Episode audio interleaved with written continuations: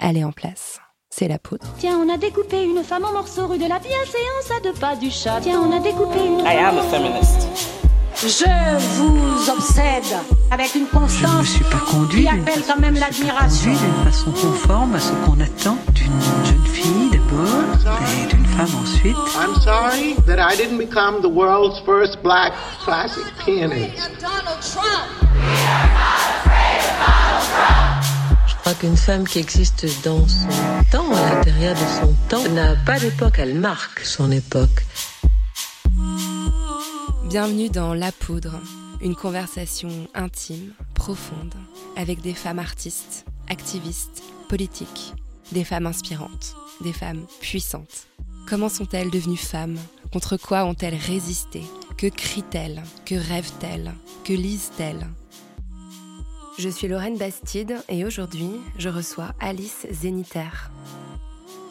J'ai toujours eu des rêves immenses euh, de m'asseoir au, au piano et de vouloir faire un opéra. J'ai toujours eu l'impression que, que tant que j'avais pas essuyé concrètement des échecs, potentiellement je pouvais, je pouvais tout faire. Je vous le dis tout net.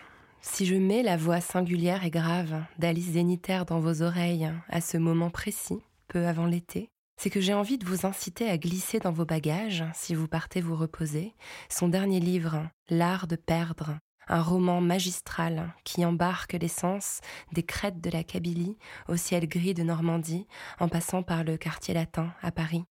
Alice Zénitaire a seulement 32 ans a déjà publié cinq romans, frôlé le prix Goncourt et réussi à imposer sa haute silhouette dans le milieu feutré de l'édition, un milieu qui sent le cigare et le vieux cuir. À quoi ça tient, ce respect absolu qu'elle inspire? À son talent, bien sûr, à sa formation, forcément, il faut au moins avoir fait Normal Sup pour impressionner ces messieurs. Mais pour moi, il y a plus encore. Il y a son art d'endosser son costume d'écrivaine sans qu'aucune autre de ses identités ne vienne brouiller cette fonction.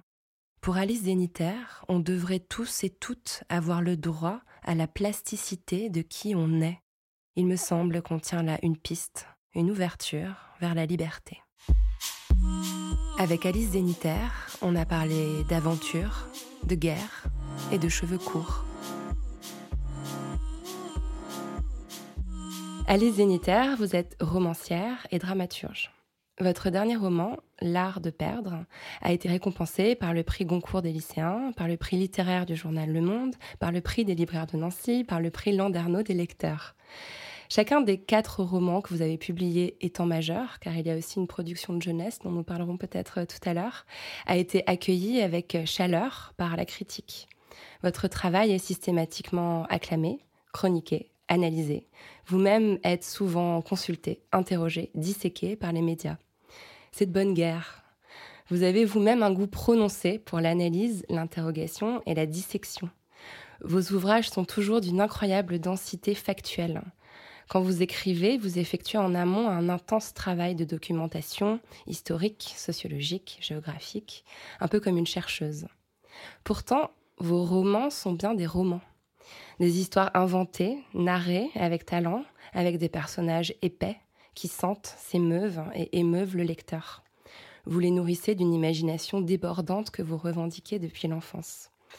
Plonger dans votre travail, Alice Zénitaire, c'est en ressortir forcément un peu étourdi, abreuvé de savoir neuf, mais aussi d'images et de sensations. C'est pourquoi je me tiens aujourd'hui devant vous un peu comme au sortir d'une salle de cinéma. Je me sens encore habitée par les personnages de l'art de perdre, Ali, Hamid et surtout Naïma, que j'ai suivi dans son voyage sur la trace de ses aïeuls en Algérie. Et je me demandais si vous aussi, vous sentiez encore la présence de ces personnages en vous aujourd'hui. Je suis encore, euh, je, vis encore avec eux. Euh, et je sais pas, je, je sais pas quand ça s'arrête en fait. Euh, là, en l'occurrence, ce livre-là, je l'ai commencé il y a trois ans maintenant.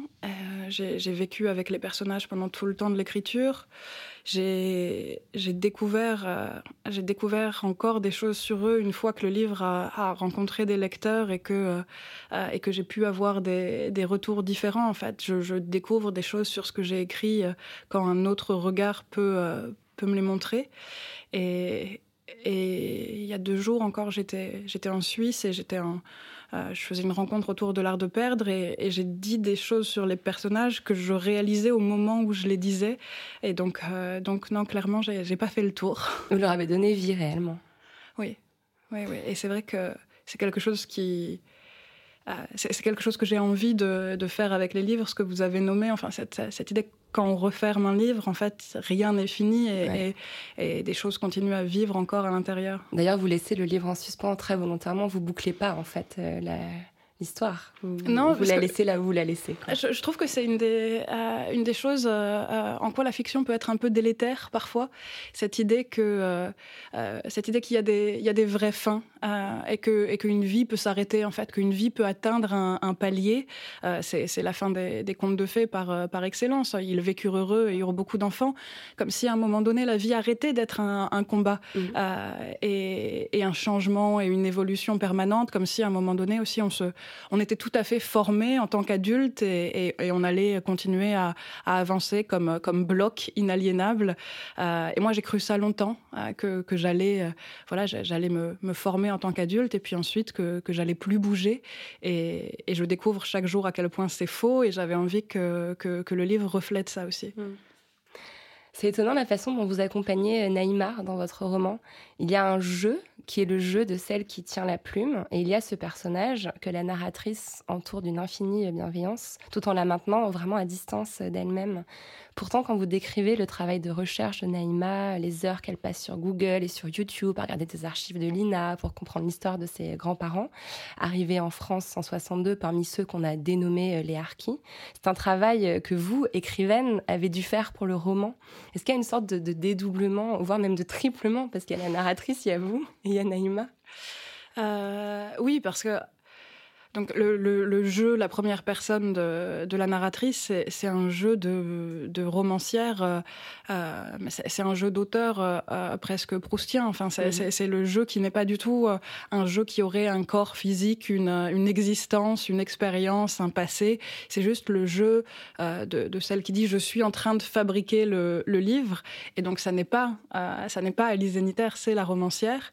Et, et Naïma plus que mon double, euh, c'est c'est un peu mon, cheval de Troie. En fait, grâce à elle, je peux aussi montrer des choses de, de la fabrication du livre, et notamment voilà ce travail de recherche euh, qui, qui fait qu'il y a une sorte de making-of du livre qui est, qui, est, compris dans le livre.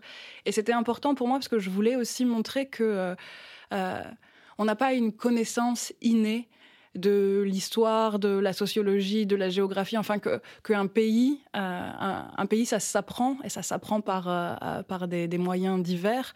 Que c'est pas parce qu'on est né dans une famille qui serait originaire d'Algérie qu'on connaît l'Algérie. Donc je voulais montrer cet apprentissage en train de se faire. Mmh et, sa difficulté aussi, enfin, les, sources dont on peut être bombardé aujourd'hui, dont on ne sait pas à quel point elles sont fiables, tout ce qui se joue pour les gens qui parlent, qui font que leur parole peut être remise en doute, etc. Et Naïma me permet de, montrer ça. Un pays, ça passe pas dans le sang, comme dit euh, un de vos personnages euh, vers la fin du livre. Alors, vous êtes né en, en Ile-de-France, mais avez grandi, je crois, pour une bonne partie de votre enfance euh, en Normandie. C'était comment de grandir en Normandie?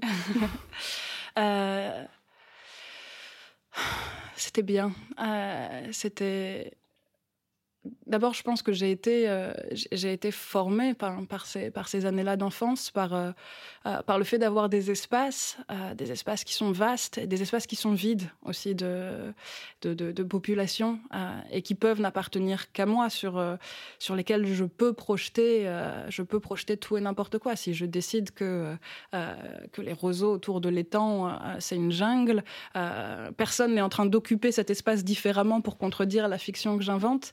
Et, donc, euh, donc, cette enfance à la campagne, elle est pour beaucoup aussi, je pense, dans le fait que je sois devenue écrivaine. Mmh. Votre enfance, elle est vraiment, elle est vraiment intéressante. Normalement, j'ai que quelques questions à poser sur l'enfance, et là, j'en ai, j'en ai plein. comment, comment on vous parlait quand vous étiez petite?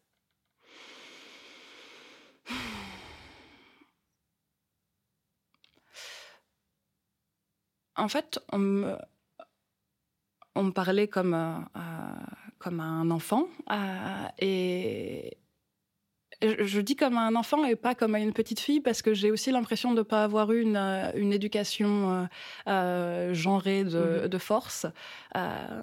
J'ai toujours pu faire tous les types de jeux que, que j'avais envie de faire et c'était la même chose. Enfin, si je voulais construire un arc et être Robin des Bois, je, je, pouvais faire ça aussi bien que habiller des, des Barbies en princesse. et donc j'étais une enfant, pas, pas une petite fille ou, ou un petit garçon. Et, et j'étais aussi très euh, très encouragée par, euh, par mes parents. Euh, après, il y a eu, quand, quand j'ai grandi, après, il y a eu le, poids aussi de les, choses qu'on a envie de faire impliquent peut-être une orientation professionnelle, impliquent un réalisme, impliquent un besoin de, de se conformer à un marché du travail qui arrivera bientôt. Mais, mais enfant, ce sentiment de, ouais, de, pouvoir, euh, de pouvoir faire tout ce que je voulais et, et qu'on me disait pas que c'était débile. Enfin, euh, je me souviens, par exemple, euh, j'avais eu un, livre sur, sur Mozart quand, quand j'étais gamine et, et j'avais vu que Mozart avait commencé très tôt. En fait, à, à l'âge que j'avais, plus ou moins, il avait écrit son, son premier opéra et donc je m'étais dit, ben, je vais écrire mon premier opéra. Et en fait, au lieu de me dire que euh, que c'était un, un, un, rêve euh, débile, euh, mes, mes, parents m'ont laissé passer des heures au piano, euh, ne jamais réussir à, à, dépasser la première note, et, et donc comprendre par moi-même que n'était pas Mozart qui voulait. C'est une très belle anecdote. Vous avez grandi aux côtés de deux sœurs et dans votre mythologie personnelle, on vous racontez souvent les histoires que vous vous racontiez, vos sœurs et vous. Vous vous racontiez quoi comme histoire? On avait beaucoup, on avait beaucoup d'histoires de chevaliers. Ouais. Euh, sachant que 3, c'est aussi ce, ce, nombre qui permet de, euh, de créer, de défaire des alliances. Euh, ah oui. sans cesse, il y, a des, il y a des deux contre un qui, qui changent. Et donc, euh, et donc on avait des, des, des confréries de chevaliers euh, qui, qui changeaient aussi. Euh, les, trois mousquetaires ont été, euh, euh, ont été aussi une, source d'histoire euh, inépuisable. Et puis, et puis parce qu'il y avait ces, ces espaces.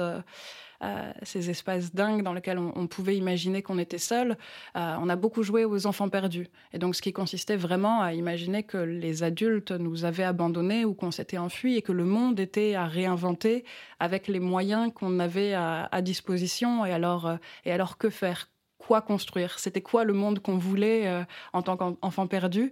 Et ça, j'y ai passé des, des, heures qui accumulées doivent probablement donner des semaines et des mois. c'est un peu Robinson Crusoe, c'est intéressant. Les personnages que vous nommez sont tous des personnages masculins. L'identification avait l'air en fait euh, évidente pour vous à l'époque. Oui, parce que finalement, les personnages, euh, les personnages féminins que j'ai eus euh, comme euh, bah, pas comme modèle justement, mais, mais qui me sont apparus par la littérature enfantine, étaient pas n'étaient pas des personnages auxquels je m'identifiais, à part peut-être Sophie qui faisait tout le temps des bêtises. Ouais, la comtesse euh, de Ségur, mais... mais, pour les autres, euh, non, je me sentais, euh, euh je me sentais des, envies d'aventure clairement plus grandes. Et puis, et puis je vois pas comment ça, ça aurait pu être autrement. Enfin, je, je vivais aussi avec des, éléments naturels qui m'entouraient, qui faisaient que ben, je, je luttais contre la boue, je, je grimpais aux arbres. On avait un, un, un plan d'eau à l'arrière de la maison, donc on le traversait sur des, sur des radeaux de fortune. et évidemment, qui faisait ça dans la littérature enfantine que j'avais, ben, les garçons, les hommes. Mmh. Des aventures, quoi. C'était quel genre de femme, votre mère? Euh, C'était, euh, c'est toujours, euh, c'est toujours quelqu'un que j'admire énormément euh, parce que euh, et le personnage de, de, de Clarisse est, est, très inspiré d'elle euh, parce que c'est quelqu'un qui sait faire tellement de choses euh, avec ses mains. C'est quelqu'un qui donne l'impression que, que, le monde est facile, enfin que, que le monde peut être euh, euh plié, replié, qu'on peut l'habiter sans problème. Et, moi, je suis plutôt gauche. Enfin, je, ma mère m'a transmis des choses qui, qui font que j'ai un, un, certain savoir-faire de mes mains, mais, mais c'était vraiment pas gagné vu, vu l'enfant que j'étais. Et, et c'est vrai que voilà, j'admire ça chez, chez, ma mère, ce, ce, ce savoir-faire qui me paraissait enfant être un savoir tout faire. Euh, et même maintenant que je suis adulte, euh, euh, je, je vois pas tellement ses limites. Enfin, j'ai l'impression que dès que ça implique euh, son corps dans le monde, euh, elle peut le faire. Elle a une aisance incroyable. Ouais. C'est vrai que le personnage de Clarisse, donc qui est la, la mère de Naïma euh, dans le livre, elle est vraiment décrite comme ça, comme quelqu'un qui modèle le monde entre ses mains et qui rend tout plus facile aux gens qui sont à côté d'elle, en fait, un petit peu, surtout Hamid. Et alors, votre papa, je vous ai entendu dire sur un plateau de télévision qu'il vous voyait bien un destin de président de la République. Présidente, du coup. oui. Euh, mon, père avait cette, euh, euh, cette ambition-là, mais qui est, qui est je pense, enfin, une ambition qui venait de, de son enfance, de son enfance d'immigrés, de, de personnes aussi pour qui le, le système scolaire avait été, euh, avait été une lutte et une conquête. Enfin, ça, ça n'avait pas été facile, ça n'avait pas été donné. Euh, il avait fallu qu'ils se battent pour pouvoir acquérir le français, acquérir la lecture, l'écriture. Mmh. Euh, il avait été aussi arrêté dans, des, dans des envies d'études par des, par des urgences économiques plus, plus fortes que, que ses appétits intellectuels.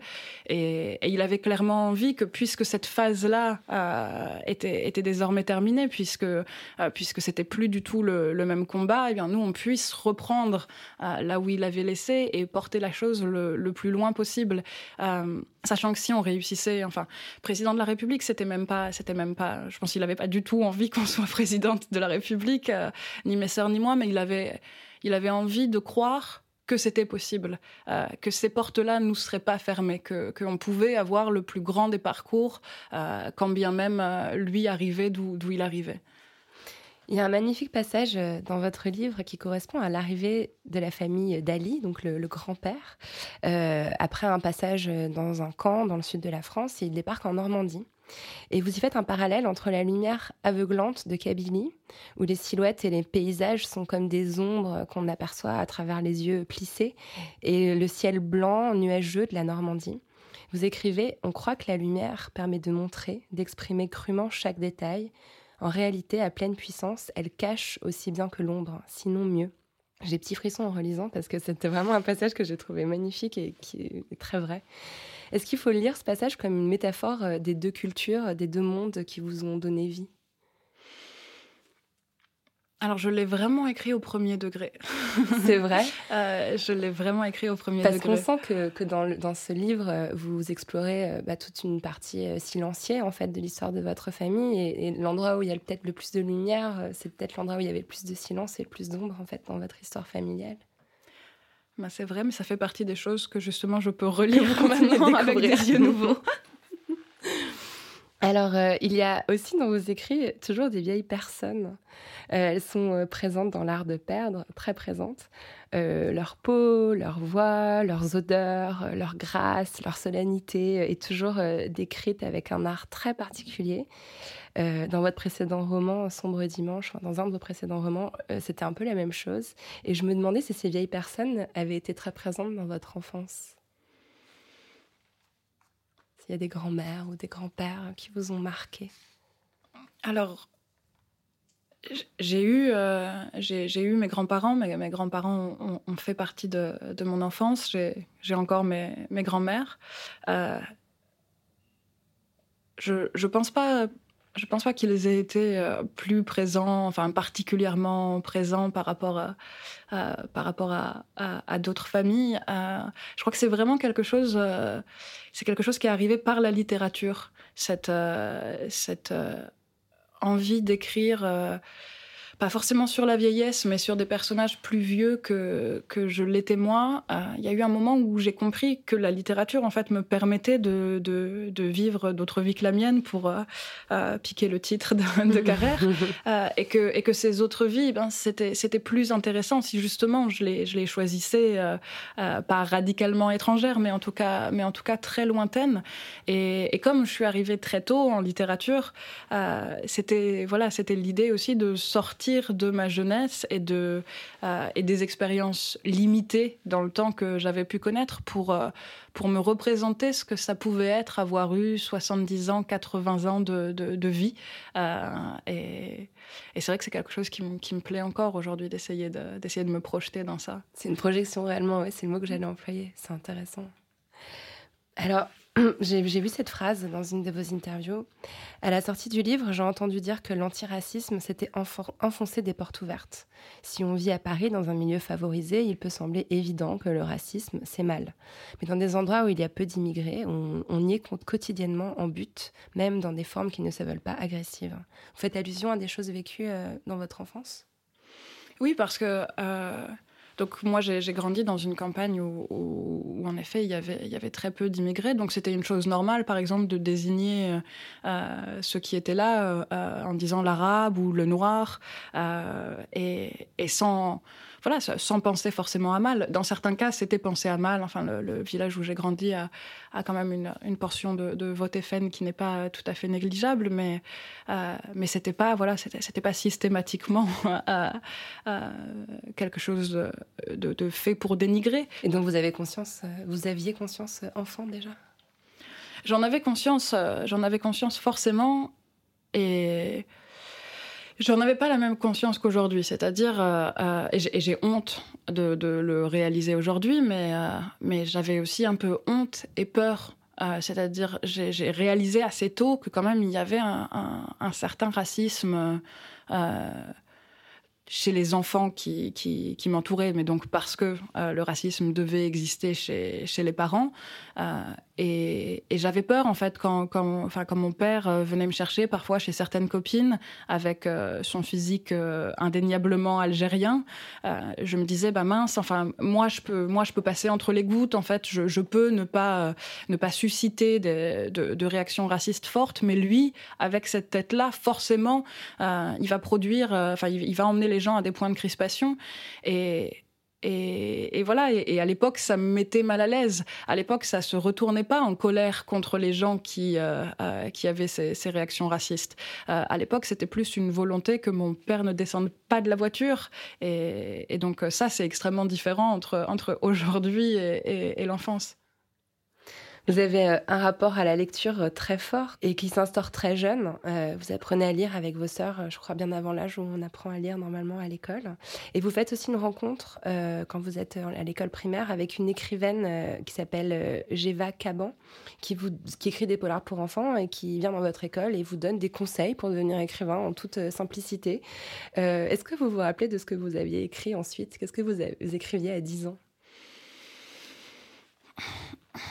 Le premier texte que, euh, j'ai fini, euh, si, on, enlève euh, les, poèmes, les poèmes écrits pour l'école, euh, j'avais écrit avec ma grande sœur un, une sorte de, de conte qui s'appelait euh, Amandine chez les super et que j'avais d'ailleurs envoyé à, à, à Geva dans, les, dans les mois qui ont suivi notre, notre rencontre et qui était l'histoire l'histoire d'une princesse nommée Amandine qui se faisait enlever par une tribu de, de, de monstres qui étaient les super. Alors ils étaient, ils étaient tous super quelque chose, super, super méchants, ah, super en colère super bête et le, tout le tout le potentiel comique du roman était porté par euh, Super Tortifesse euh, qui, qui tortillait des fesses à, chaque scène.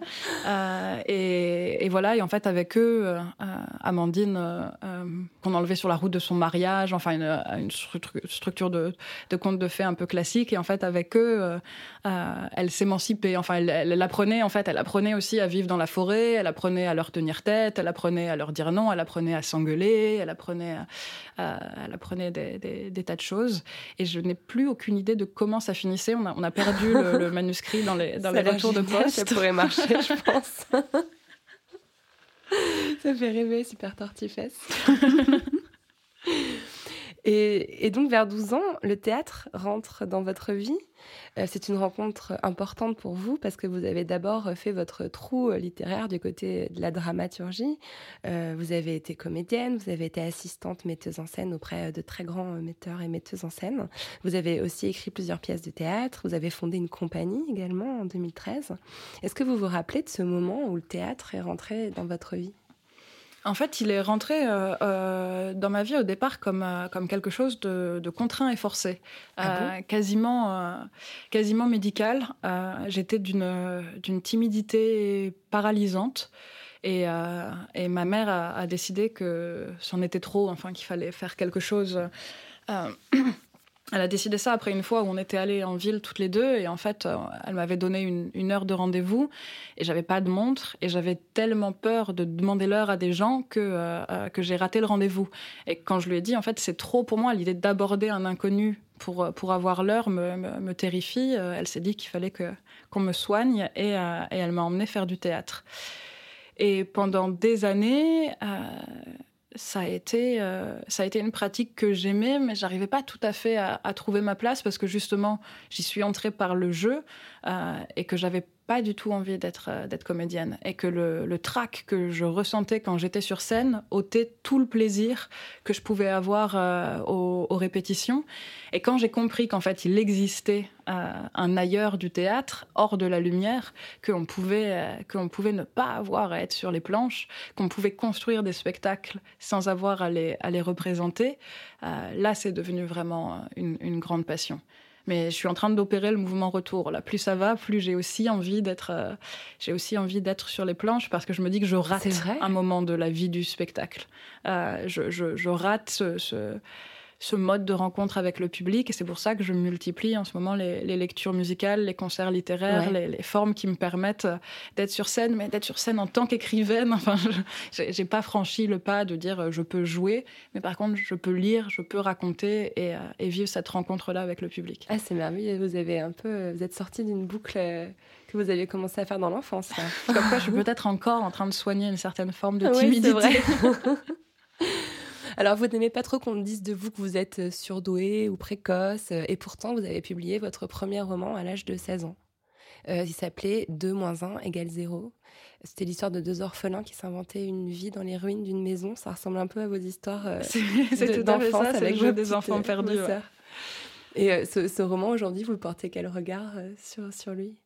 C'est pareil, c'est quelque chose qui est en train de changer en fait. Euh, euh, pendant la, toute la, la, décennie de ma vingtaine, je, je me disais le, le, livre est épuisé, c'est un, un, petit tirage. Oui, j'ai cherché désespérément, j'ai pas réussi à mettre la main dessus. Euh, et, et, je me disais, je, je veux pas qu'il soit, qu'il soit republié parce qu'en fait, l'idée d'une œuvre de jeunesse est pas totalement compréhensible alors que j'ai 23 ou 25 ou euh, et quand euh, vos premiers romans euh, sortent dans des grandes maisons d'édition parisiennes ouais. c'est ça et je me disais les, les, les gens les lecteurs seront peut-être pas capables d'imaginer tout ce qui a pu se passer euh, entre mes 14-15 ans, donc euh, l'âge que j'avais quand je l'ai écrit, et aujourd'hui, euh, et, et, que pour moi, enfin voilà, je, c'est une œuvre de jeunesse. Et c'est, en fait, c'est une œuvre d'adolescence. Ouais. Euh, et, et, je fais des choses dedans, enfin que, que non adolescentes, euh, qui me paraissent, qui me paraissent absurdes, qui me paraissent obscènes, qui me, enfin, voilà, cette, cette idée que à, à 14 ou 15 ans, je pouvais avoir une, une idée de, de la souffrance, euh, euh, que je pouvais euh, l'exprimer dans, dans, dans, toute sa force, que j'ai choisi. Enfin voilà, les enfants, ils sont orphelins, c'est la guerre. Il y a, y a c'est quand même lourd. Enfin, euh, j'ai pas choisi le, le, cadre le plus facile, mais j'étais sûre que je pouvais le faire. Et, et, donc, je voulais vraiment que ce soit rattaché à l'adolescence et pas à la jeune adulte que j'étais. Et maintenant que je suis entrée dans la trentaine, que je commence à avoir des cheveux blancs, que je me dis que je commence à avoir euh, un petit côté vénérable, euh, peut-être que peut-être que je pourrais euh, je pourrais laisser le, le livre euh, ressortir et, et, et qu'il apparaîtrait comme, comme ce qu'il est, c'est-à-dire une, une œuvre lointaine. Vous le regardez avec plus de tendresse aujourd'hui, en fait euh, Je sais, je sais pas si c'est. Je sais pas si c'est de la tendresse. En fait, il faudrait que je le relise aussi pour, euh, pour pouvoir dire ça. Euh, en tout cas, je, en tout cas, je, je peux le regarder comme un, un beau souvenir. C'est quand même étonnant parce qu'il y a déjà le motif de la guerre. Enfin, c'est vraiment un motif qui est dans, quasiment dans, tout, dans, dans, dans, tous vos livres. On peut quand même s'interroger dans quelle mesure euh, c'est pas aussi un tout petit peu en, inscrit en vous malgré vous. Euh, si déjà à 14 ans vous aviez envie d'explorer ça. Euh. Ça correspond aussi à une prise de conscience de, de l'histoire et de l'histoire de ma famille que, mmh. que j'avais eue. C'est pas tout à fait anodin euh, si c'est euh, si c'est une histoire de guerre. Il euh, y a enfin il y a Évidemment, le, le, le, fait que euh, euh, m'arriver par la télévision et la radio euh, dans les dans les années euh, précédentes les, les images de la guerre de Bosnie, enfin que, j'étais quand même euh, atteinte par ça, mais c'est à peu près à ce moment-là, à, à l'adolescence, que je comprends qu'en fait, si je suis née, c'est par une succession de, donc de, de, hasards euh, et d'événements historiques, euh, dont le premier est la guerre d'Algérie, qui a fait que euh, ma, ma, famille est partie de, Kabylie et que mon père est arrivé en France et a pu rencontrer ma mère. Et, et pendant un moment, justement, je me pose la question est-ce que ça veut dire que je suis une enfant de la guerre? Et donc, c'est pas tout à fait étonnant que quand j'écris un, premier roman, ça prenne une place aussi prépondérante. C'est le début de votre questionnement. Mm. Vous êtes devenue femme ou vous êtes née femme? Alors, à chaque fois que j'entends cette question dans la poudre, je suis stupéfaite par la facilité avec laquelle les autres invités Moi semblent, semblent répondre. Euh, parce que moi, j'ai un problème à la base euh, qui est je ne sais pas ce que ça veut dire femme Mm. euh, dans, dans une question comme ça. Et même, et, même Simone de Beau- Beauvoir, puisque c'est elle qui est, convoquée ici, elle commence le deuxième sexe en, parlant de, cette bizarrerie, enfin en disant, voilà, la moitié de, plus ou moins la moitié de, l'espèce humaine est, femelle, comme, euh, comme chez tous les autres animaux. Et pourtant, on nous dit, euh, on nous exhorte, dit-elle, euh, soyez femme, restez femme, devenez femme. Tout être humain femelle n'est donc pas nécessairement une femme. Et moi, je suis à peu près à ce stade-là, à ce stade-là du questionnement, c'est-à-dire, euh, euh, je, je suis née femelle, euh, j'ai pas de, j'ai pas de problème avec ça. Enfin, c'est, euh, c'est, mon genre biologique et, et, et je suis en accord avec lui. Mais après, si si femme, ça demande, si femme veut dire un rapport à la féminité, enfin, si femme, c'est une vertu féminine qui irait, euh, qui devrait s'ajouter à, à- au genre biologique. euh, alors, je pense que je ne suis pas née femme et que je ne suis pas devenue femme. Toujours pas. Et, Et- je pense aussi que ça, ça change. euh, Enfin, que finalement, le, dans, dans l'art de perdre, euh, il y a beaucoup aussi cette idée que, que l'identité n'est pas, une, est pas une construction euh, solide et pérenne, enfin que c'est quelque chose de plastique De qui malléable, change avec, fait, euh, voilà, ouais. avec le, le regard des autres. Et, et moi, le, le sentir femme, euh, euh, c'est pareil, enfin, arrive ou n'arrive pas, et, et dans des circonstances, dans des circonstances très, très différentes. C'est-à-dire, parfois, je, oui, parfois je me, je me sens femme parce que, bah, par exemple, je, je, je, je rentre au milieu de la nuit dans une ville et que je me dis que la peur que j'ai, c'est une peur du viol, Mm. pas une peur de me prendre un coup, et que ça, c'est quelque chose, euh, c'est, c'est, c'est, c'est quelque chose qui, qui vient du fait que je suis une femme. Euh, quand, euh, euh, et donc là, c'est à la fois parce que je suis une femme et hétérosexuelle, mais quand je suis en face d'un homme qui me plaît et que j'ai envie de séduire, euh, je, je me, enfin voilà, je, je me sens femme aussi parce qu'il y a une sorte de, d'altérité en, en face euh, euh, qui m'attire. Et c'est plus du coup parce que je sens l'autre qui est homme et qui est autre que, que je vais avoir à, à me sentir femme. Et, et sinon, euh, et, et évidemment, quand on me le renvoie en, enfin, quand on me le renvoie en, en pleine gueule, alors là, Ouais. là oui, quand j'ai Quand le l'impression sexisme s'exprime, Voilà. forcément. euh, quand j'ai l'impression qu'on m'invente des limites, Ouais. euh, je, je, je sens ça aussi. Et, et, et dans ce cas-là, être femme devient aussi enfin, un- une lance de combat. Mm, complètement. Vous êtes rentrée à l'école normale supérieure euh, à 20 ans. Vous vous souvenez de la jeune femme que vous étiez alors des, des rêves que vous aviez? Comment vous voyez votre avenir? J'ai toujours eu des rêves immenses. euh, et je pense que justement, ça, ça c'est quelque chose qui m'est resté de, de mon éducation, de, euh, de m'asseoir au, au piano et de vouloir faire un opéra. J'ai toujours eu l'impression qu'il fallait que, euh, que tant que j'avais pas essuyé concrètement des échecs, euh, potentiellement, je pouvais, tout faire. Et, l'arrivée à, l'école normale supérieure, c'était euh, un, moment qui était, très important pour moi parce que ça voulait dire, être payé pendant quatre ans. Ce qui voulait dire donc aussi soulager financièrement ma, famille, leur dire qu'ils n'avaient plus à, s'inquiéter de ça. Et ne plus s'inquiéter de ça voulait dire aussi ne plus contrôler ça.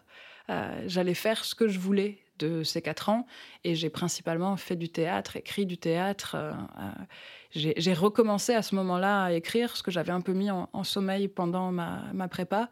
Euh, et je l'ai fait parce que, euh, oui, que j'avais pu acquérir euh, une, une liberté au moins financière. C'était, enfin, une chance incroyable aussi pour moi. J'ai- travaillé à côté de mes, mes trois ans de prépa, des, petits boulots. Évidemment, j'avais pas le temps d'avoir un, un job à plein temps, mais si j'avais pas eu l'ENS, j'aurais dû aussi continuer à, à travailler. Et, et avoir un job plus faire des études, enfin le temps que ça laissait à l'écriture, euh, il, il devenait, il devenait minuscule. euh, et, et là, j'ai voilà, je l'ai eu, je, je l'ai eu ce temps-là, et, et sur ça, ça a été, euh, ça a été merveilleux. Presque un accès à votre chambre à vous, euh, normalement qu'on garde pour la fin, mais là, s'il se matérialise, en fait, de la façon dont vous le décrivez. Bah, c'est exactement ça, et c'est vrai que le, le, le, texte de Woolf, j'y pense souvent, enfin, cette idée de, oui, si, si on pouvait tous avoir cet espace, mm.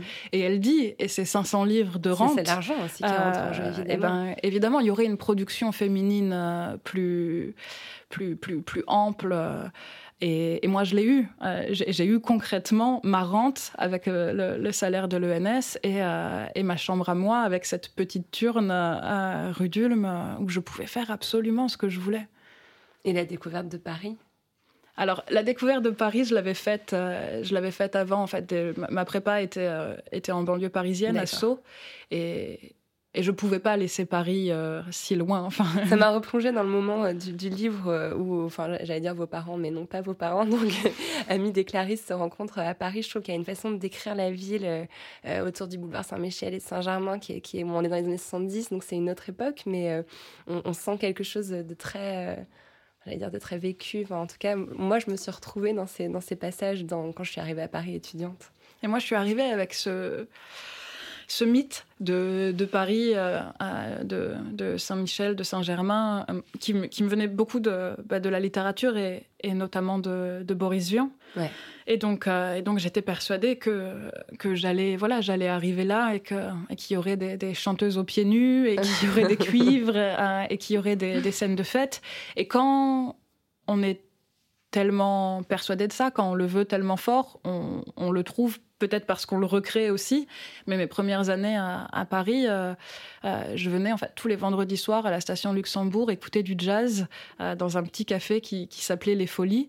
Et, et, le lendemain, voilà, le lendemain c'était le samedi, on avait nos 6 heures de dissert sur table, mais, mais je m'en foutais parce que parce qu'il fallait que je vole ce bout de Paris. Enfin, j'étais pas j'étais pas arrivée de la campagne normande pour pour m'enfermer et faire uniquement mes études. Il fallait que j'ai tout, tout, le fantasme que, que, Paris était pour moi. Et, et pendant des années, j'ai cru que je pourrais pas quitter cette ville. Je, je l'aimais, mais, mais follement. Et c'est aussi pour ça que tout à l'heure, je parlais de, l'exemple qui m'est venu, c'est marcher dans une ville euh, euh, au cœur de la nuit parce que je, je et je, l'ai donné à Amine ce truc de je veux la découvrir à toutes les heures possibles. je veux voilà, je veux la connaître à midi, je veux la connaître au crépuscule, je veux la connaître quand tout le monde dort et que et qu'elle peut n'appartenir qu'à moi. et ouais, c'était c'était une belle rencontre, Paris.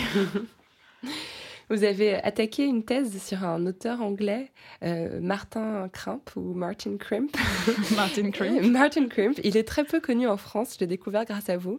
Alors, il a l'air vraiment assez génial. Hein. C'est un auteur de l'absurde, un peu dans la lignée de Beckett, si j'ai bien compris. Mais malheureusement, j'ai rien eu le temps de lire euh, de lui. Et en tout cas, ça m'a fait rire parce que j'avais découvert avant ça euh, votre personnage d'Emily dans, dans, un, dans un autre de, de, vos romans qui fait une thèse sur un auteur britannique qui s'appelle Galwin Donnell que vous avez complètement complètement inventé, à qui vous avez carrément donné une bibliographie, des interviews, même des passages de romans. Et c'est un roman qui est plein d'humour, qui est plein de dérision. Je trouve que l'humour, c'est quelque chose aussi qui, revient beaucoup euh, à la fois dans, votre travail et, dans vos interviews.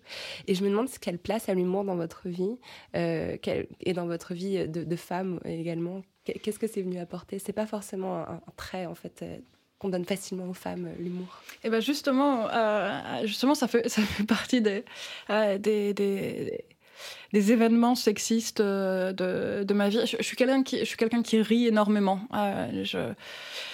Euh, d'une manière pas du tout, euh, euh, pas du tout jeune fille rangée. Enfin, j'ai des éclats de rire qui sont assez monstrueux que je, enfin, que je contrôle pas. je, je m'attends pas moi-même à rire et puis tout à coup j'éclate de rire. Je me fais surprendre par mon propre rire. Enfin, c'est c'est quelque chose d'assez immense pour moi le, le, le, rire dans ma vie. Et c'est vrai que euh, par conséquent, très tôt, j'ai rêvé de pouvoir provoquer la, même chose chez, les autres. Et, euh, et, il y a quelques années, pendant, un, salon du livre, alors que j'étais en train de, rire aux éclats, je, confie cette chose. Je dis, j'aimerais, enfin, j'aimerais bien euh, être plus drôle. j'aimerais pouvoir provoquer des, éclats de rire comme ça chez les autres. Et un auteur en face de moi me dit, mais tu sais, euh, c'est pas grave, c'est vraiment pas ce qu'on attend des femmes. Euh, et, et, même du coup, c'est probablement euh, anti-sexy. Euh, c'est beaucoup plus beau une femme qui rit. Euh, c'est beaucoup plus, euh, je, je, vais dire appétissant, mais il a quand même pas poussé la chose jusqu'à ce stade. Mais c'était c'était ça l'idée. Et, et, ça me, enfin voilà, une, une, chose comme ça me, me, désole. Et en même temps, euh, et en même temps, c'est vrai que c'est très présent. Et à chaque fois que j'ai un éclat de rire, par exemple, je, je pense, il y a ce proverbe débile qui revient me hanter, mais le femme qui rit à moitié dans ton lit. Et donc à chaque fois, je me pose la question de est-ce que je devrais pas, est-ce que je devrais arrêter ce rire, est-ce qu'il est interprété de manière sexuelle? Mais merde, c'est juste tellement bon de rire que je je, je, peux pas me, me, bloquer pour, euh, pour ces, ces raisons-là. Euh, mais donc oui, l'humour euh, l'humour joue une grande place dans, dans ma vie et en littérature aussi. Les, auteurs qui peuvent me faire éclater de rire, je leur voue une reconnaissance éternelle. C'est parce que rire en lisant un livre. Souvent on sourit, mais rire en lisant un livre. C'est tellement compliqué par le papier de réussir à faire passer cette surprise aussi que, que, que demande l'éclat de rire que, que je suis extrêmement admiratif de, de ceux qui le peuvent. Je voudrais qu'on parle un instant de, Jusque dans nos bras, donc un roman que vous avez écrit à 23 ans, qui a été récompensé du prix de la Porte Dorée, la toute première édition de ce prix. Euh, il raconte l'histoire d'Alice, une jeune femme à qui vous avez prêté votre prénom, vous nous en parliez tout à l'heure. Elle épouse son ami d'enfance, Mad, qui est malien, afin de lui permettre d'obtenir des papiers français.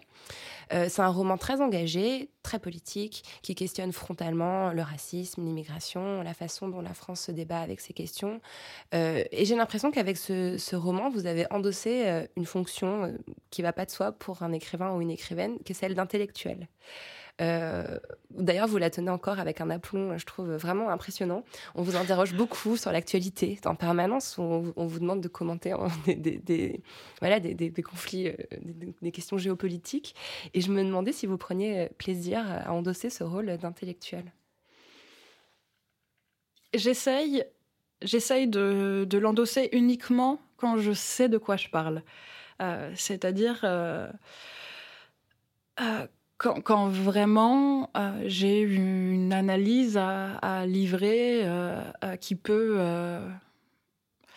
pas forcément faire bouger les choses. Je me, me crédite pas tant que ça, mais, en tout cas qui peut aussi ne pas nuire à, la cause que j'ai envie de défendre. J'ai l'impression que certaines paroles, quand elles sont pas assez, euh, pas assez travaillées, pas assez abouties, ressemblent à la caricature d'elles-mêmes et donc deviennent inentendables, inaudibles euh, pour, euh, pour, pour ceux qui passent et qui ne sont pas déjà des, des, convertis.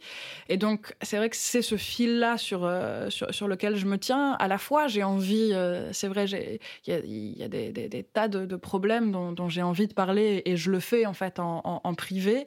J'essaye dans la sphère publique de, me laisser happer uniquement, euh, uniquement quand j'ai quelque chose de, construit à, à porter. Euh, et puis, et puis oui, enfin voilà, c'est vrai que j'ai cette figure de l'intellectuel. J'ai grandi avec elle. Elle fait en fait, elle fait partie, euh, elle fait partie de ce premier de ce premier temps de, fantasme de, ce qu'est la vie euh, ben, artistique et intellectuelle. Quand on parlait de, Saint-Michel, de Saint-Germain tout à l'heure, enfin oui, c'est Vian, oui, c'est Gréco, oui, c'est tous les jazzmen américains, mais c'est Sartre aussi. Et donc. De Beauvoir qu'on a aussi évoqué. tout à fait. Ils sont tous là. On est vraiment à Saint-Germain des années 60, là, c'est parfait. Euh, vous vous trouvez régulièrement sur des plateaux de télévision où vous êtes la seule femme. Je pense par exemple à, une, à la grande librairie où vous étiez euh, sur ce plateau entouré d'auteurs euh, quinquagénaires euh, qui vous regardaient avec, bah, je trouve, respect en fait. Est-ce que vous avez déjà ressenti une certaine forme de sexisme dans l'approche médiatique à votre égard? Je vous trouve assez épargnée pour tout vous dire. En fait, je crois que alors, je sais pas si j'ai de la chance. Je sais pas si c'est quelque chose. Euh, je sais pas si c'est quelque chose que je dégage euh, de toute façon. J'ai l'impression aussi qu'il y a beaucoup de, y a beaucoup de données qui, qui sont en jeu. Euh, euh, mais par exemple, c'est idiot et ça a vraiment l'air d'être un détail, mais, mais je, je suis arrivée euh, dans, dans les médias, euh, j'étais une jeune femme et j'étais une très jeune femme, mais, euh, mais je fais 1m75 euh, et j'ai les cheveux courts. Euh, donc c'est très difficile de me regarder de haut, de, de, manière très concrète en fait. Il suffit que je mette des talons pour, euh, pour faire une tête de plus que la moitié des gens qui sont là. Donc c'est difficile de me regarder de haut, c'est difficile de me regarder comme une petite chose. Euh, et, euh, et, et je porte pas non plus du coup une, une, euh, une sorte de parure de la féminité qui ferait qu'on pourrait euh, euh, qu'on pourrait relier euh, euh, le fait que je sois une jeune femme à euh, à, la nécessité de, la joliesse ou c'est ça je vais dire le, seul le seul sexisme euh, que, je peux ressentir c'est euh, euh, c'est quand voilà quand je vais faire une télé et qu'il y a eu une obsession des, coiffeurs à me lisser les cheveux et des maquilleuses à me à me mettre à, me mettre une dose de, maquillage qui n'est pas juste avoir bon teint mais qui est il faut que il faut être maquillé parce qu'en fait c'est une émission de soirée et quand on va en soirée on se, maquille. Bah non moi je me maquille pas les cheveux lisses, euh, c'est euh, voilà encore une fois c'est la jeune fille rangée. Enfin ça, il faut que il faut qu'il y ait pas grand chose qui, qui dépasse. Bon ben moi mon, ma, ma, tête est un, est un chaos de, de, boucles et de mèches et c'est enfin je, je vois pas je vois pas de nécessité de les ranger parce que je suis une jeune femme et on demande pas ça aux hommes. Euh, mais c'est vraiment des détails. Euh, j'ai quand même moi aussi l'impression d'avoir été, d'avoir été beaucoup épargnée euh, mm. euh, parce que peut subir une, une, jeune femme et et de pas avoir voilà de, de j'ai pas l'impression qu'on m'a beaucoup euh, qu'on m'a beaucoup sous-estimé oui. parce que j'aurais été une jeune femme. En tout cas pas pas en public, pas lors de ces moments publics. Alors vous avez vécu quelques années en Hongrie? Pour y enseigner le français. Euh, c'est une période pour vous très riche euh, sur le plan littéraire. Vous avez donc écrit euh, là-bas jusque dans vos bras, si je ne me trompe pas. Vous en avez aussi tiré un autre magnifique roman, Sombre dimanche, lui aussi submergé de prix, qui retrace 100 ans d'histoire hongroise à travers le destin d'une famille accablée par le destin. Il y a beaucoup de similitudes avec l'art de perdre, qui raconte 100 ans d'histoire d'une famille et de relations entre la France et l'Algérie. Il y a la guerre très présente. Est-ce que vous saviez en écrivant euh, Sombre dimanche que vous étiez en train de parler en fait euh, d'Algérie? Non. Euh, non, euh, d'ailleurs, c'est, enfin, c'est drôle la lecture rétrospective que je peux faire euh, de, mes livres en me disant que dans, chacun, je peux trouver ce qui, ce qui mène à l'art de perdre, euh, mais je ne le savais pas. Par contre, je savais, je savais en étant en Hongrie qu'il y avait quelque chose euh, qui revenait à, déplacer la, quête du pays perdu. Euh, qu'en fait, en décidant que euh, le pays avec lequel je pouvais créer un lien pouvait être un, pays qui n'avait rien à voir avec l'histoire familiale euh, et qui, qui m'était euh, et je suis un peu au hasard par je, m'étais vraiment retrouvée là-bas parce qu'il y avait un, poste libre et que et que je voulais partir mais que je pouvais décider de euh, voilà d'apprendre à le connaître que je pouvais décider d'apprendre à parler cette langue. Au moment où je suis partie j'avais déjà euh, fait une année ou deux d'arabe. Euh, la langue ne rentrait pas. Ça me rendait dingue de, de, de voir que cette langue ne rentrait pas c'est à ce moment là que j'ai euh, que j'ai réalisé aussi que j'avais quand même certains certains euh, fantasmes de la transmission biologique enfin qu'il puisse y avoir quelque chose dans la dans la forme de mon palais dans la forme de ma langue qui me rendrait plus apte à prononcer ces sons-là. Et je me retrouvais non je me retrouvais à annonner comme tous ceux euh, qui venaient d'une famille euh, dont enfin dont, l'arabe n'avait jamais jamais été la, la langue.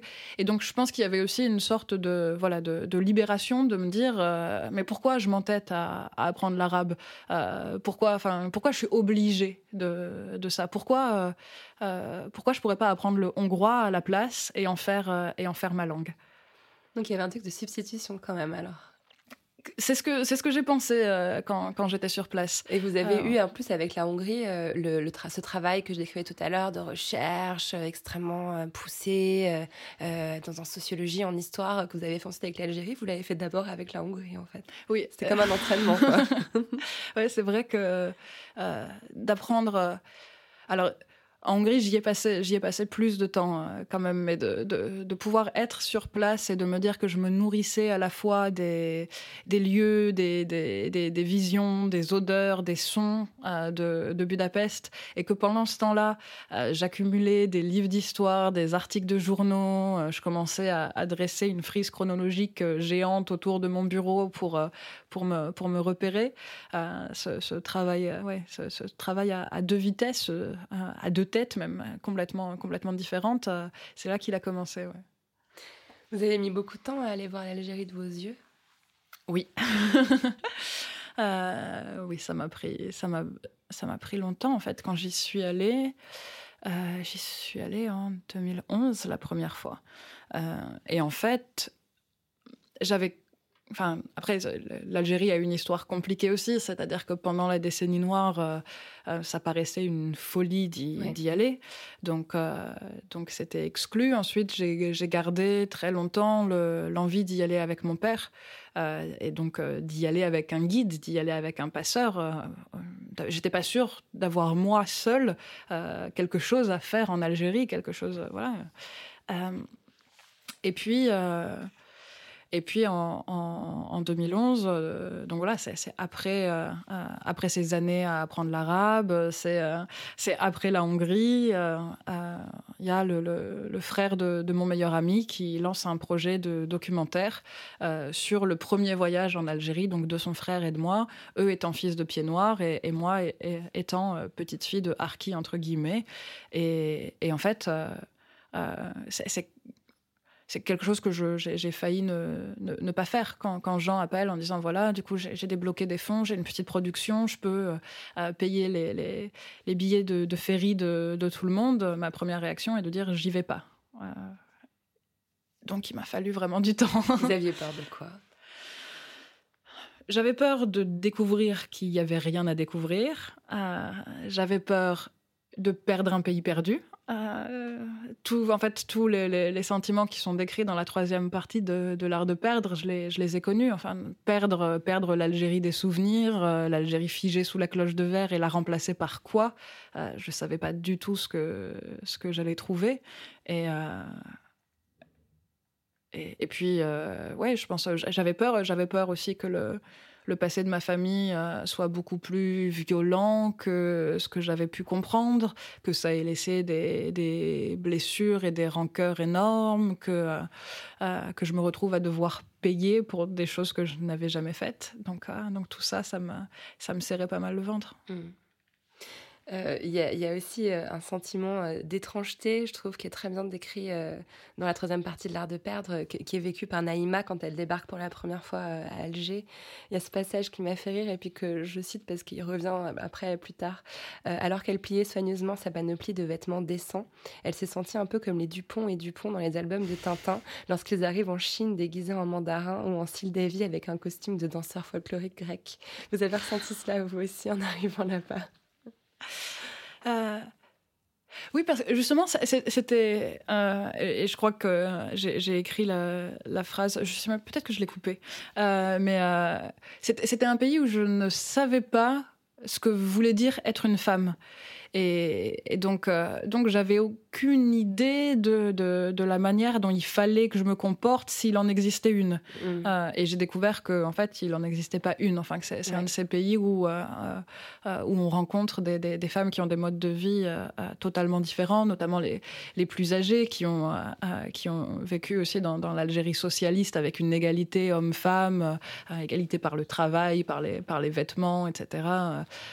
et celles qui n'ont connu qu'une Algérie re-islamisée ou islamisé d'ailleurs. Euh, et, mais, mais, voilà, enfin, je, me disais, j'ai aucune idée de, de est-ce qu'il va falloir que, est-ce qu'il va falloir que je sois voilée, est-ce que, est-ce que je peux montrer un, un, peu de jambes, un peu de bras. Et je me disais, c'est aussi une insulte en fait. Si j'ai cette liberté là, euh, et que je la prends pas et que et que j'arrive comme si euh, que, comme si je m'attendais euh, à ce qu'on crache sur chaque morceau de ma peau nue à, chaque coin de rue, c'est insultant pour pour pour la société. Donc oui, toutes ces questions, elles se posent et c'est pas un pays où il y a une une, une immense activité touristique, donc on oui. peut pas non plus demander à des gens, toi tu es parti pour tes dernières vacances et, et alors c'était comment?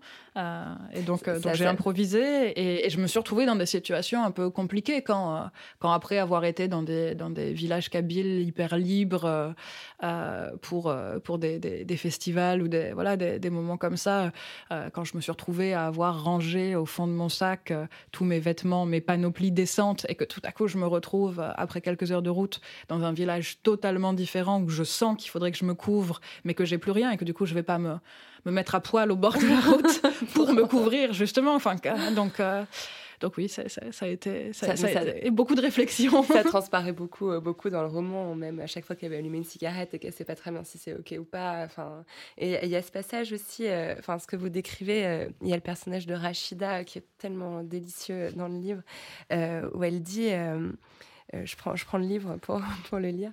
La plupart des choses que les femmes ne font pas dans ce pays ne sont même pas interdites.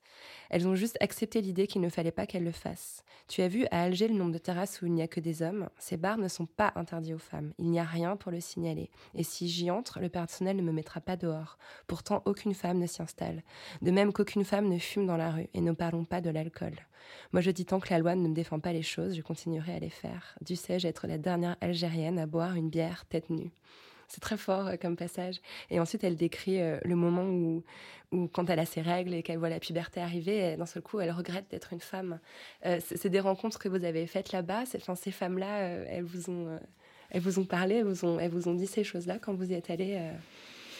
J'ai rencontré des, femmes qui menaient vraiment quotidiennement ce, combat pour leur liberté et, des femmes qui me qui me faisait honte aussi, enfin, finalement de, la facilité de, mon combat. Euh, et, je me disais, mais finalement, parce que j'arrive dans un pays où, euh, où j'ai été quand même très libre, euh, j'arrive avec l'impression d'être une féministe à la pointe. J'arrive et j'ai, par exemple, voilà, ma, ma, liberté sexuelle alors que ces femmes sont mariées. Et donc, j'arrive avec l'impression de d'en faire plus. Et finalement, je réalise que ce qu'elles font et la violence à laquelle elles s'exposent, je suis moi incapable de, la vivre. Euh, et justement, je, rencontre euh, oui, des, femmes qui me, disent euh, non, non, on, va aller la boire euh, en terrasse, cette bière, et on va fumer et on les emmerde. Et moi, j'ai trop peur pour faire ça. Euh, et, dès qu'elles ont le, dos tourné, je, me couvre et, j'accepte de pouvoir fumer que dans les salons de thé, etc. Et donc finalement, je suis pas du tout, je suis pas du tout une, une plus grande combattante féministe euh, qu'elles qu ne peuvent l'être, bien au contraire. Euh, et, et, et, après, voilà, arrive la question de, de euh, quel, quel, est-ce qu'on peut mener tous les combats euh, ouais.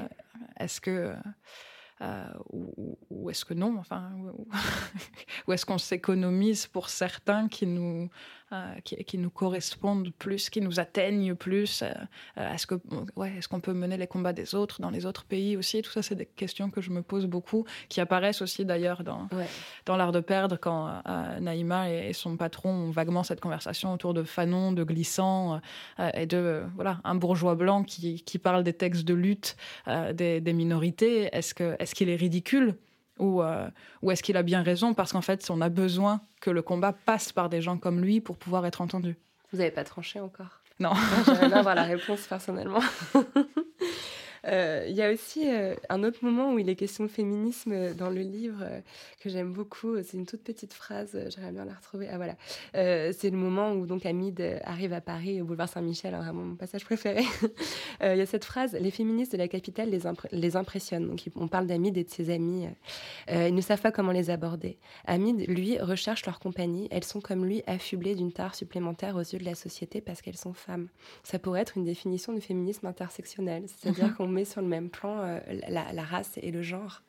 Oui, et c'est quelque chose. Euh c'est quelque chose que, que j'avais découvert euh, du coup en faisant en, en lisant des, des textes de, de, de féminisme américain ouais. et et en, en écrivant l'art de perdre ces textes que j'avais un peu euh, que j'avais un peu oublié enfin qui, appartenaient à, mon temps universitaire euh, puisqu'il y avait une grosse part de, de gender studies dans, ma thèse puisque j'étudiais les figures féminines chez, Crimp euh, oui cette part là est, ressortie et, je me suis dit aussi que ça m'intéressait de parler de, l'intersectionnalité mais de manière euh, de manière un peu immédiate et empirique c'est pas quelque chose c'est pas quelque chose que, Hamid théorise euh, il serait peut-être même pas euh, capable de le théoriser au moment où il le vit. C'est juste, il sent que quelque chose là se joue, qui fait que euh, ces femmes sont plus proches de lui que euh, euh que les étudiants parisiens euh, euh, ou les, les syndicalistes qu'il rencontre dans, dans les réunions, enfin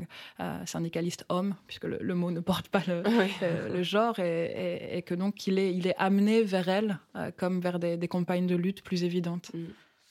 Il y a aussi, euh, dans La Poudre, on aime bien euh, citer euh, des femmes écrivaines ou chercheuses. Et vous dites que c'est en partie à cause du livre Sauf qui peut la vie de Nicole Lapierre que vous avez été inspirée pour écrire L'art de perdre. Parlez-moi un peu de ce livre. Je l'ai découverte aussi grâce à vous et elle a un destin extraordinaire, cette femme. Alors, dans la, première et majeure partie du, livre, elle retrace euh, euh, l'idée d'une transmission du suicide entre les, femmes de, sa famille, de, génération en, génération.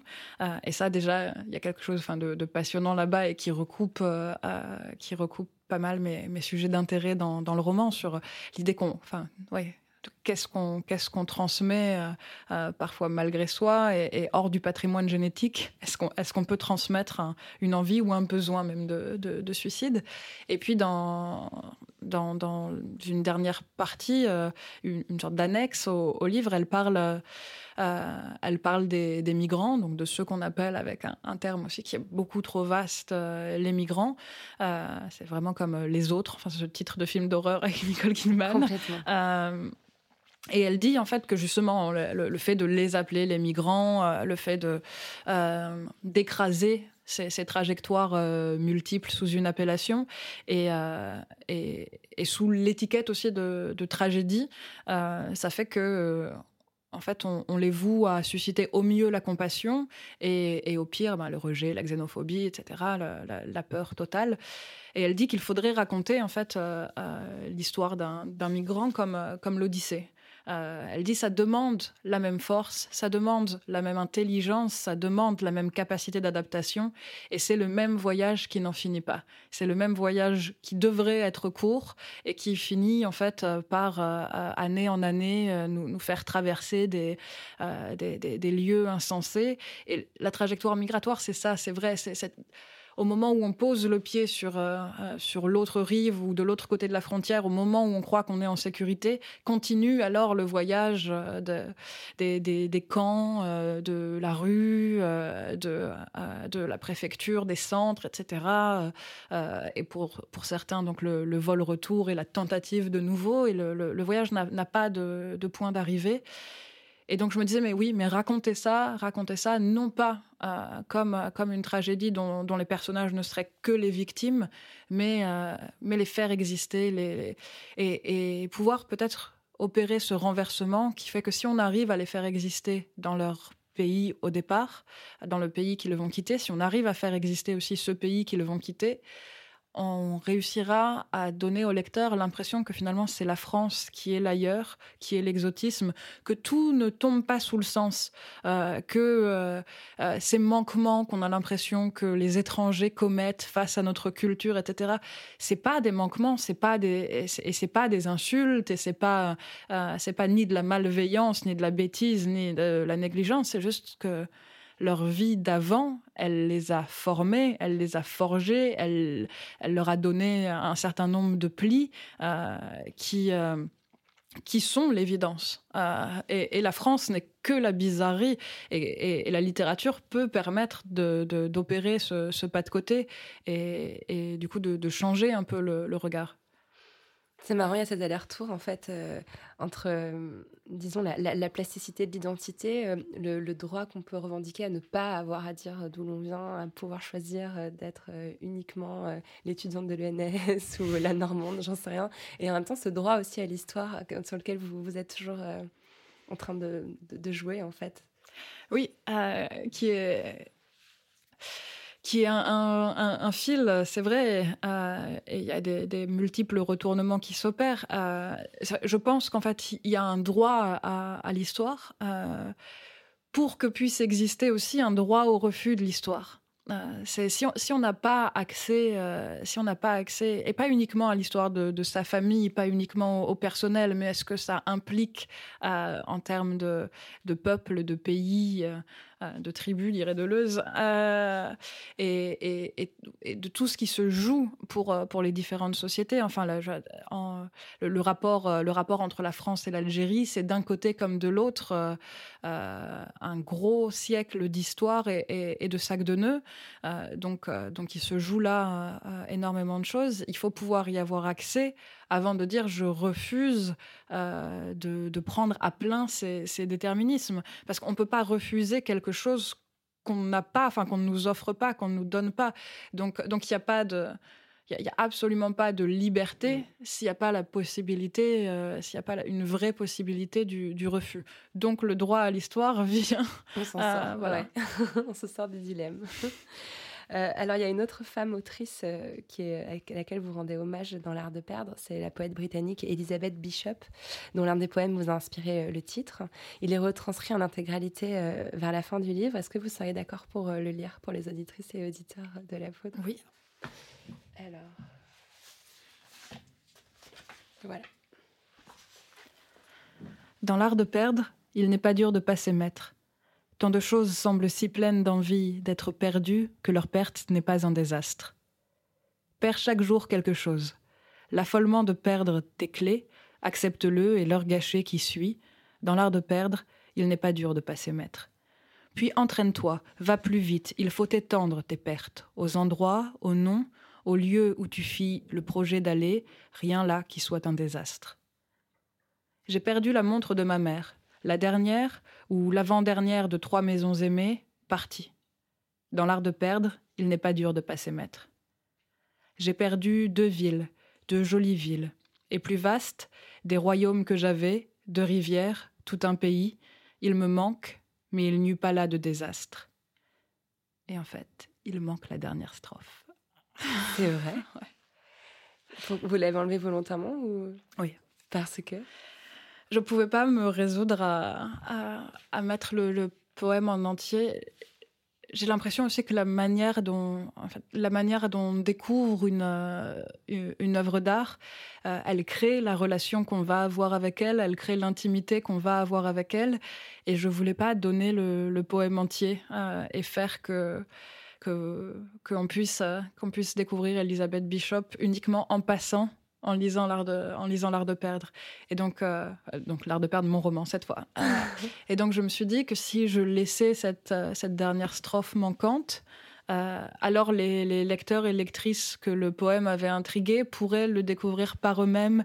Et alors là, ça allait leur appartenir. Est-ce qu'ils prenaient un recueil d'Elizabeth Bishop dans une librairie ou une bibliothèque? Est-ce qu'ils allaient sur Internet?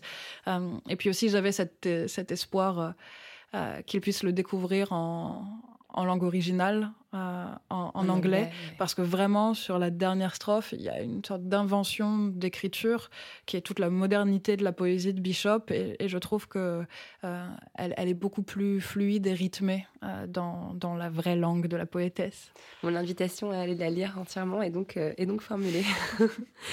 c'est l'heure de la question un peu bizarre de la poudre. Quel rapport entretenez-vous avec votre utérus, Alice Zanitaire euh, je n'ai aucun rapport particulier avec mon utérus. C'est un, organe euh, interne de, mon corps euh, et, en ce sens, il n'est pas voilà, il n'est pas différent de, de, mes intestins ou de mon foie. aussi parce que j'ai pas d'enfant, je veux pas en avoir et donc et donc, cette, euh, cette possibilité incroyable de, de, de l'utérus, c'est pas, euh, euh pas du tout quelque chose, euh, quelque chose auquel je, je, je pense tous les jours. Euh, J'ai plus de rapports clairement avec euh, ma vulve, mon vagin, mon clitoris, qui sont des, des outils de, de, la sexualité récréative, qu'avec l'utérus, que, que, qui est associé à la sexualité reproductive. si vous voulez pas avoir d'enfant, c'est quelque chose que vous arrivez à affirmer comme ça euh, à 31, 32 ans euh, de façon euh, ferme et définitive ferme et définitive, j'ai commencé en disant que je savais à quel point la vie était, une évolution constante et qu'en fait, on n'atteignait pas des, des, paliers. Mais, mais non, non, je, je, je sais que j'en veux pas. Et ça fait partie aussi, ça fait partie aussi des, euh, des choses qui me paraissent nécessaires pour, euh, pour préserver euh, ma chambre à moi. ma vie d'écrivaine, c'est une lutte constante pour avoir du temps pour articuler ce temps-là avec, avec le temps d'une sociabilité, le temps des rendez-vous obligatoires, le temps de l'amour que j'essaye de préserver à deux beaucoup. Et, et, quand je vois le, le casse-tête que ça représente déjà, je me dis comment je pourrais, comment je pourrais lutter pour pour trouver du temps en plus pour, euh, pour un, être à accompagner euh, pendant, pendant des années. Euh, et, et, avoir un enfant pour ne pas lui donner tout ce temps-là, ça me paraît extrêmement cruel. donc, donc non, j'ai pris la décision de ne pas en avoir. Ça évoque quoi pour vous la poudre? Ça évoque la poudre à canon. Et, et, vraiment la, poudre à canon à, l'ancienne, enfin dans des, dans des petits sacs en cuir.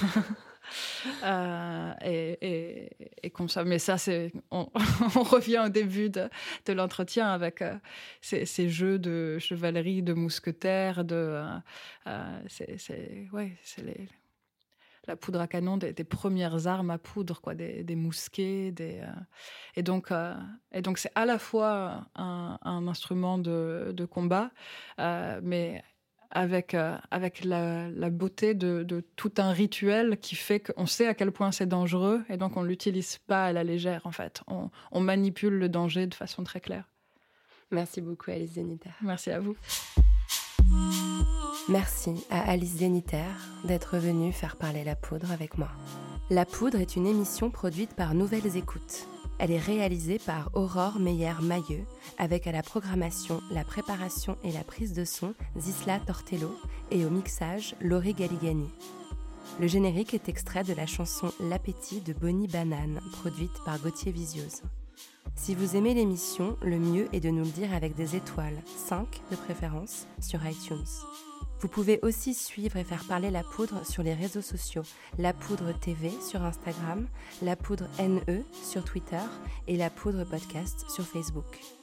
Si vous aimez les femmes, les livres et surtout les livres écrits par des femmes, rendez-vous sur notre site La Poudre Lit où nous recommandons toutes les deux semaines des ouvrages pour aller plus loin après l'écoute des épisodes de La Poudre.